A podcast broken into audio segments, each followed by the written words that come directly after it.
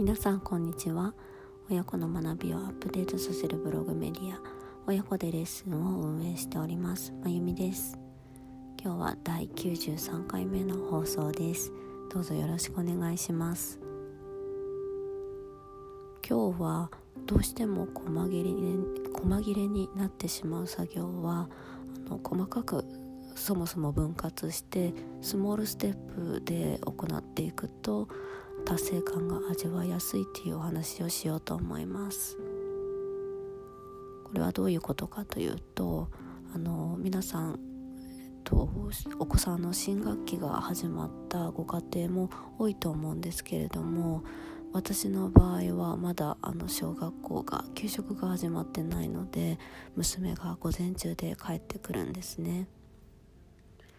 で私の場合は在宅で仕事をしていますので娘が午前中で帰ってくるとあのぐっと集中して作業する時間があのやっぱり少なくなっていますので娘とに話しかけられたりですとか宿題を見たりですとか一緒に遊んだりですとかそのようにの作業していても中断する機会が結構多い時期ではあるんですよね。これはあの小学校のお子さんをお持ちの方とかあともっと幼いお子さんをお持ちの方はやっぱり自分がやろうとしている作業がお子さんによってあの中断されるっていうことが多いと思いますので私の場合娘がもっと小さかった時はあの今日も何もできなかったなっていうふうに一日が終わることが多かったんですよね。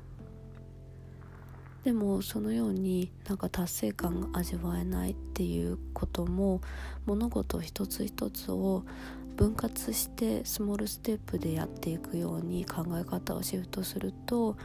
今日はこれができたっていう風に達成感をある程度味わって一日の終わりに今日も自分は頑張ったって自分を褒めるきっかけになると思います。例えば私の普段の仕事で考えてみると私は普段あのウェブライターを在宅でやっていて記事を1本とか2本とか書くんですけれども以前はあのタスク、えー、今日やることリストみたいなやつであの今日は記事を2本書くっていう風に記事1本2本単位であのタスクを書いていたんですけれどもそうするとやっぱり1本書いている間に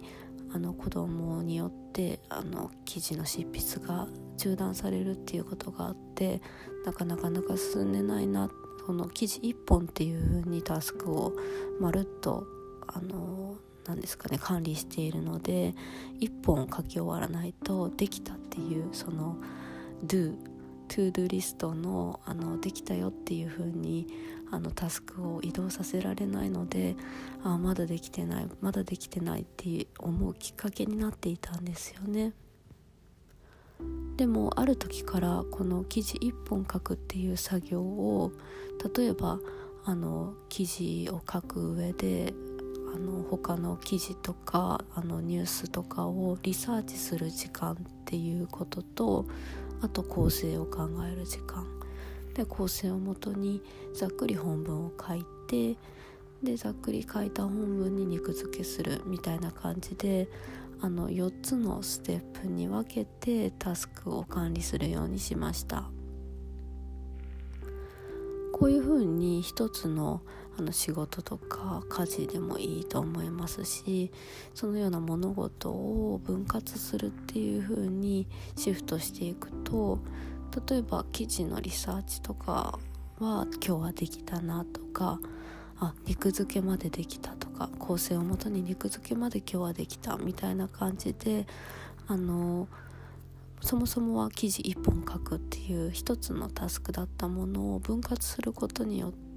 達成感を得られやすくなると思いますと今回は仕事で私の仕事に関して説明してみたんですけれどももちろん家事に当てはめても全然いいと思います例えば食器洗いっていうもともとは一つのタスクだったものを食器洗いでもなんか意外といろいろステップを踏むことって多いと思うんですよね。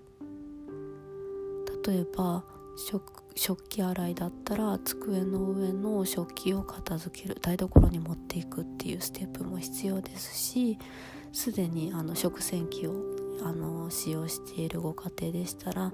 あの前の食器が食洗機に入ってるからそれを片付けるっていうステップも必要ですし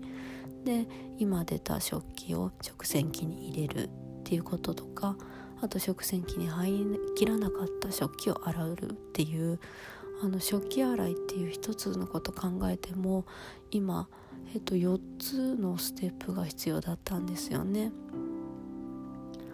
このようにスモールステップで分割するとああの片付けはとりあえずできたいう風にあに達成感を味わいやすいですしこういう風に分割することによってあの夫婦間の家事分担もしやすくなると思います。